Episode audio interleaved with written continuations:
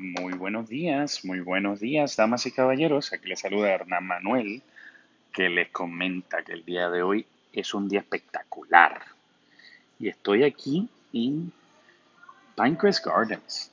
Pinecrest Gardens era el antiguo Pear Jungle que lo mudaron a Miami Beach y estoy encontré un espacio aquí buenísimo para trabajar eh, en los proyectos que tengo pendientes y por esa razón me vine para acá tempranito para concentrarme. Eh, solo les quería mandar un abrazo fuerte, comentar que ahora vamos a comenzar nuevamente con estos programas, compartiendo con ustedes las aventuras y los acontecimientos que ocurren en Miami y en mi vida.